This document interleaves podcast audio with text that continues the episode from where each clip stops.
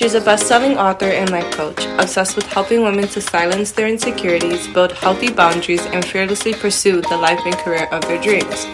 Join her as she provides you with strategies and real life tips to create your best life. Welcome to Fearless Fridays with Maryann.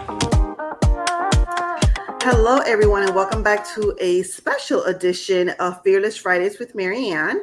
As you are aware, I am doing interviews with our amazing co authors of my upcoming anthology, In the Pursuit of Fearless Living. So today we have the honor of meeting one other lady.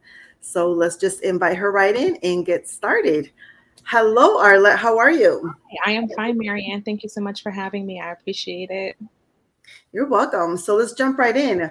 Tell us your name and a little bit about your story. Who are you? Okay, so I am Arlette Simmons. I am a licensed professional counselor in um, the Commonwealth of Virginia, also a nationally accredited counselor. And I'm also um, training to be a sex offender therapist at this point in time. Um, I live in Suffolk, Virginia with my wonderful husband and my son Isaiah.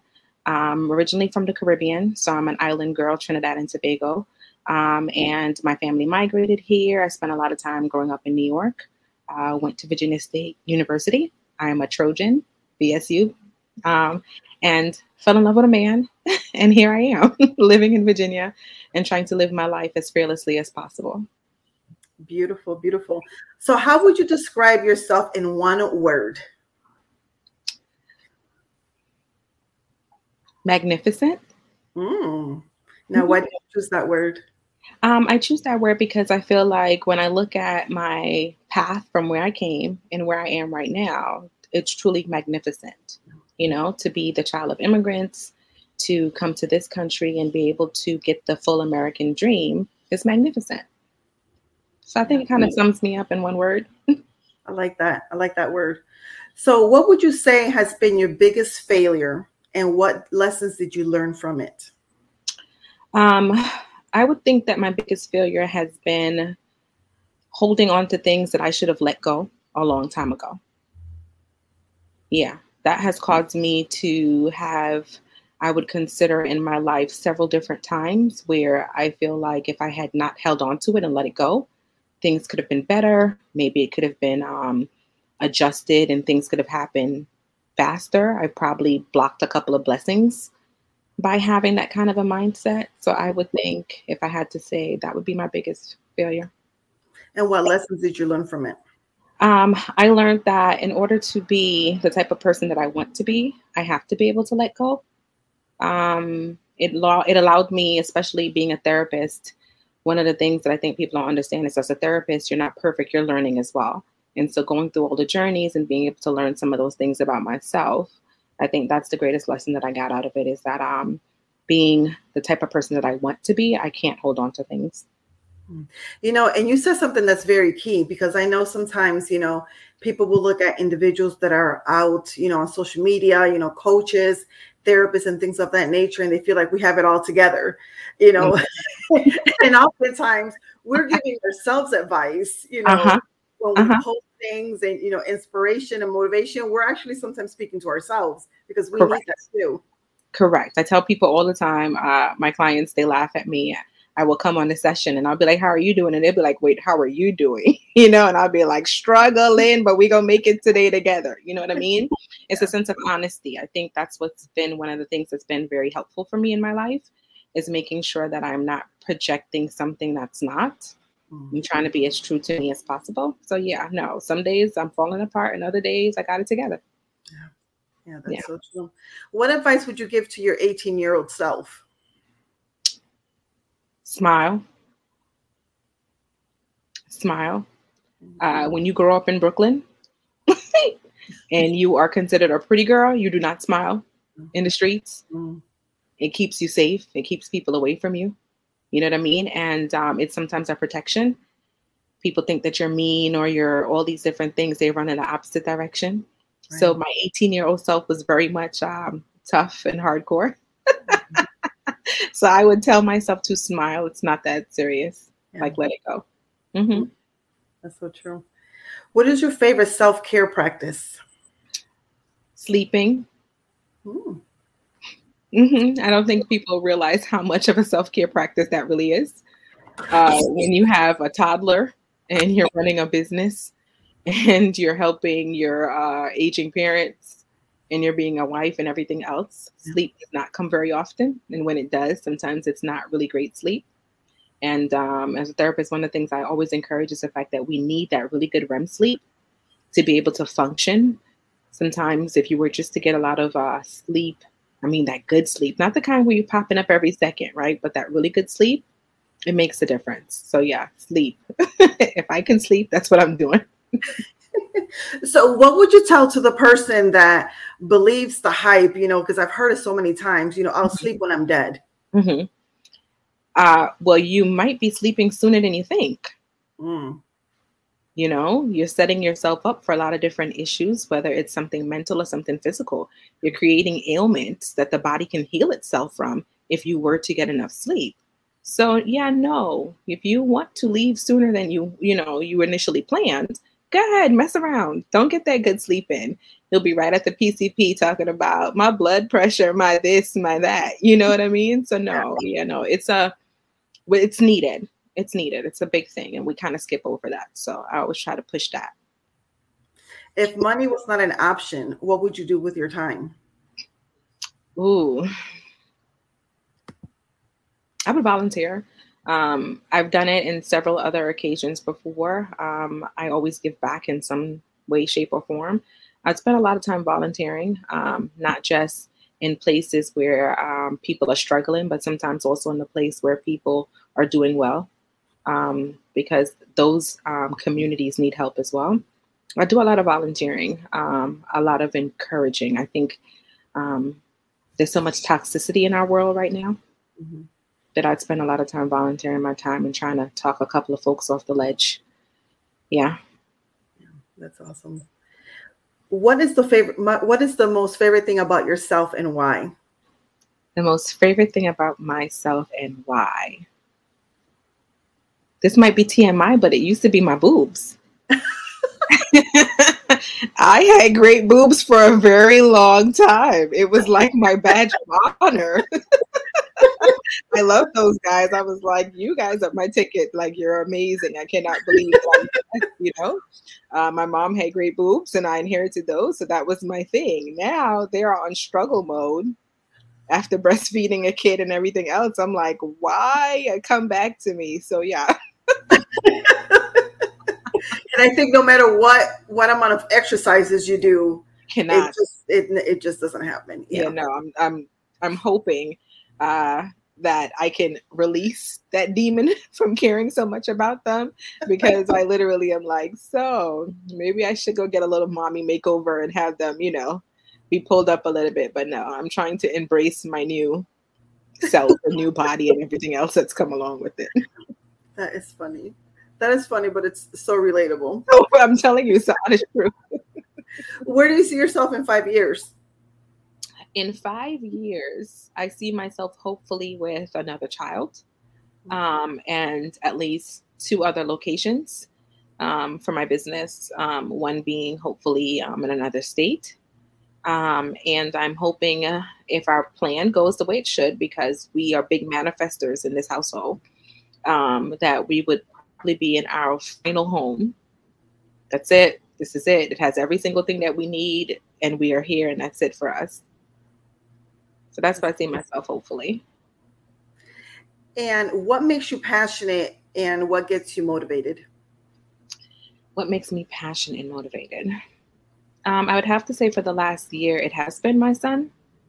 Um, seeing him experience everything for the first time things that I didn't even think were a big deal, you know, things that you've gotten so um, blind to because life is life.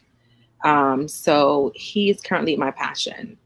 You know, he sees some puffs and his light, his eyes light up. I'm like, oh, that's how mommy feels when she sees lasagna. Okay, I get it. You know, we're happy and we're hungry and all these different things. So he has definitely been um, everything that I'm centered around right now and making sure that um, he's getting everything that he needs. So that's been my that's been my thing. That's awesome. Yeah. So shifting gears just a little bit, talking about the anthology. Mm-hmm. Why did you decide to join this project? Um, I have a uh, bachelor's in English and mass communications from Virginia State. And I always said that I wanted to write a book. Um, I wanted to write a book about my experiences uh, growing up as an immigrant child in the United States in Brooklyn. I have so many crazy stories that people would not believe of things that happened to us growing up in Brooklyn. And so I always wanted to write a book. Um, and then recently, so many different things have happened in my life that when I tell the story, people are amazed. They're in shock. They want more. They don't, you know, they want to get some understanding. And um, it's a lot of conversations behind it. And um, my sister in law, um, Shantae Miller, said to me, Hey, you need to write a book. I said, I know I'm, I want to do it, but trying to balance everything that I have going on right now, I'm not going to have the time to do so. And so she approached me and she said, I want you to talk to this lady. Her name is Maryann. She's doing a book. I think that you would fit in well um, with sharing your story. And she said, You don't have to say too much, but something, at least to get you started, you know, get your juices flowing. And um, your spirit seems amazing. And I was like, You know what? Yeah, I think this will fit well for me. And so I tried my best to put a little bit in there, enough so that the reader understands what my plight was and how I was able to live fearlessly in the end. But um, to allow myself just that, you know, get your juices flowing type of a vibe. And so hopefully, once this whole process is done, I will sit down and start writing, you know, the full book to encompass all of these things. Yeah, that's so true because I think that the great thing about anthologies is that you're, you know, you're focused on just one little bit of your story. And yeah. even though your story can be very big, which mm-hmm. normally it is, mm-hmm. you're just focusing on, you know, it depends on how many words. You know, I've done some as small as 500 words mm-hmm. and up to 3,500 words. Okay. You know, and stuff like that. But the beautiful thing about it is, is that once you get started, you're like, oh, I did it. Mm-hmm. So you might end up jumping into another anthology while right. you're still working on your own solo uh-huh. book and stuff like that.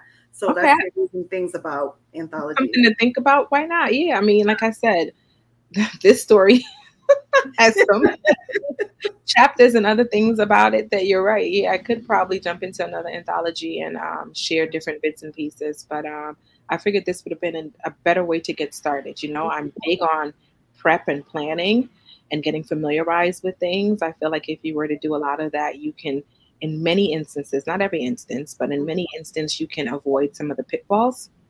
And so I'm learning in this experience, and I thank you for giving me that opportunity. Well, you're welcome. Yeah. You're welcome. So, what is one key takeaway from your chapter that you want our readers to capture without giving everything away? Mm-hmm. Um, the key takeaway, I think, that I tried to at least express in the, you know, in the chapter was when you get to that end point where you feel beat down and completely frustrated and you feel like you have nowhere to go, that's when your story truly begins. And that's the art of the pivot. You know, we talk about um, the old saying, hitting rock bottom. You know, when you get to that point where your back's against the wall and it's like, I cannot see out of this, you know as a therapist i see a lot of clients that choose things like to harm themselves all these other type of options. But no um, sometimes when you get to that point you have to believe in something bigger and greater than you. And i think that's what i was trying to um, portray because that's what i did. I allowed myself to see a different outcome and not the one that i had been seeking for so long continuously over and over again you know? And thankfully for the assistance of family and friends they were able to breed a little bit of life into myself, you know, help my sales kind of blow up a little bit. And I just took off running, um, looking at other ways that I could live my life and be happy. Yeah, having that support system is definitely key. Correct. Correct. And for people that don't have an ingrained support system, I always say to them, that's why therapy can be so helpful. That's your safe space where you can go and speak to someone. And um, I think a lot of people believe that uh, when you are seeing a therapist, you're crazy, you know, all of the things that come with that stigma that's been placed on it. No, I have a lot of clients that are still coming to me just for the purpose of I am that safe space. Yeah. And the thing about it too is that it's kind of like, you know, like a vehicle. You know, Correct. like our bodies are vehicles. Why wait until that engine light is on to mm-hmm. get the mm-hmm. oil change? So it's like Correct. maintenance is important. Mm-hmm. Yeah, but I, I always tell people, um, do you wait until you're completely at your end and not go see your PCP? That's why we have those yearly visits, those checkups, right, to make sure that everything's running smoothly. Um, and so it's the same thing with the therapist. You don't have to see everybody weekly or anything like that. Once a month, once every two, two, three weeks, you know, whatever it is that your um, body needs, you seek that. Yeah, that's true. So, without telling us the story behind your chapter, mm-hmm. what three words would you use to describe your chapter? Hmm tearful, uh, optimistic, and spiritual. Mm, I like those words. Mm-hmm. I like those. I can't yeah. wait till everybody start, you know, gets a hand of, of uh, gets their hand on the book.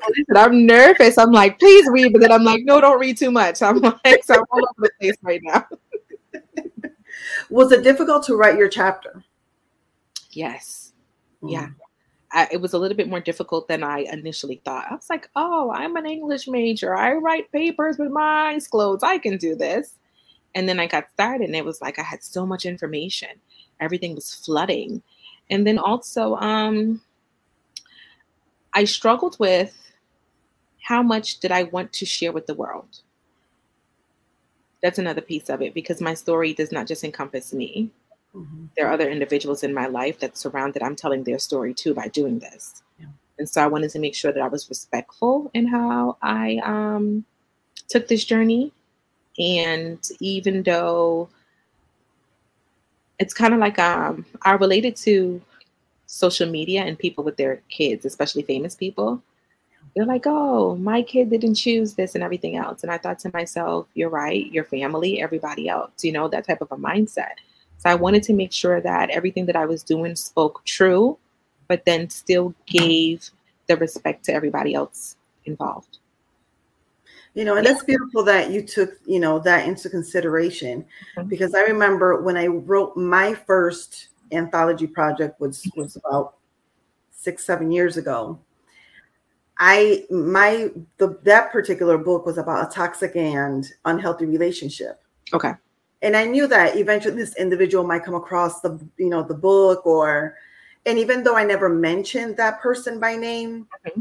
you know one of the things that the visionary said is that you're writing your truth correct and as long as it's not coming off in a slanderous or malicious manner mm-hmm. as long as you're telling your truth that's all that truly matters mm-hmm. and if someone has you know a different point of view it's like okay well there's other you know projects out there you can you know pursue one of those to share mm-hmm. your story but i think that that's you know important that you know and very you know honest of you that you struggled with that but yet mm-hmm. you also took their feelings you know into consideration as you move yeah. forward no i try to live my life like that mm-hmm. and the lessons learned yeah. um i always thrived on the fact that i told the truth even if that truth was mean and harmful to someone else right my disguise that I hide behind was, but it's the truth. I'm being honest. I'm not lying. You know, you need to face yourself. This is the truth. But just because it is the truth doesn't mean it has to be said. Yeah. And the mannerism in which you say it is also very much important as well. You can tell somebody the truth and you put it in a way that seems a little bit more tolerable to that person because everybody's not ready to face the truth. So hiding behind that doesn't make any sense. So I just wanted to make sure that I was respectful of everyone in telling my story and taking that into consideration. So that was hard. I wrote some stuff and I was like, oh, no, take that out. And then also, I didn't want to, I read what I wrote to my husband after the fact. Um, he trusts me, you know, hands down with every single thing in our life. But I read it to him after the fact because I did not want what I saw in my head to be misconstrued mm-hmm. um, in any shape, way, or form. I wanted it to be my story that I'm telling in a still mannerism, taking everybody into consideration, but like you said, my story. And so I read it to him after the fact. And little small joke about me I am horrible with um, dates and birthdays and certain things like that. So I sometimes I'm like, oh, I'm this year, I'm this old, and my husband goes, no, you're not. I'm not. Let me say, I do this all the time for years. He'll look at me like, come on, man, seriously. So I read it to him, and he said, contact her and tell her you made a mistake. That's not the right age. And I'm like, don't do this to me. That is the right age. So we sat there for like 15 minutes counting and calculating to make sure I was right. And I was. I felt vindicated because usually I'm wrong. so, yeah, no. It was uh, hilarious. Yeah. That is hilarious. And that's beautiful also that you have, you know, that you got his support. Correct. And it's kind of like just, you know, validated you. Mm-hmm, mm-hmm. He thought it was great. He thought I gave just enough. He said, if I was just a person and I didn't know anything about this, I would be interested. I would have additional questions. Right. And he said, you did a really good job. I said, that was the point, mm-hmm. you know, so that anybody that reads it can go, you know what? I want to know what happened with Arlette's story. I want, I want to know more, you know, so oh. hopefully if he felt that way, I feel like maybe I definitely, you know, hit it right on the nail. So, right. Yeah. Yeah. And that's the good thing about it because it opens up again, either for additional you know other anthology projects mm-hmm. or more you know meat for mm-hmm. your you know for your solo book when that comes out because that's going to come out yeah yeah how do you plan to celebrate i'm very big on you know as a life coach the fearless mm-hmm. living coach that you know whenever i work with my clients on something you know a big goal that they're accomplishing mm-hmm. i think it's very important to always do something to celebrate because it's a mm-hmm. big step so mm-hmm. how do you plan to celebrate this accomplishment um, when everything is said and done and everything is done, I am considering doing like a little hosting at my office space.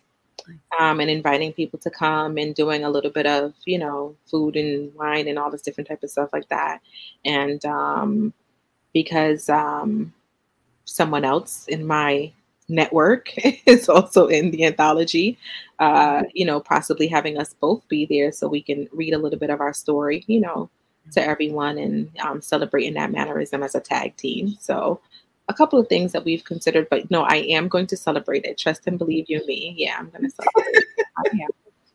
yes, it's definitely needed. You know, not just because you know you did something big, you know, and you accomplished a huge goal, mm-hmm.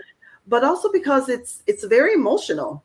Correct. It's a very emotional process and stuff like that. So just Correct. like taking a step back and just reflecting and getting in touch with your feelings and emotions that have come up and mm-hmm. working through those. Mm-hmm. Yeah, over the years, I've always been big on celebrating certain things. Um, I'm part of the crew that used to grow up where we would celebrate our birthdays for weeks at a time, you know, things of that nature.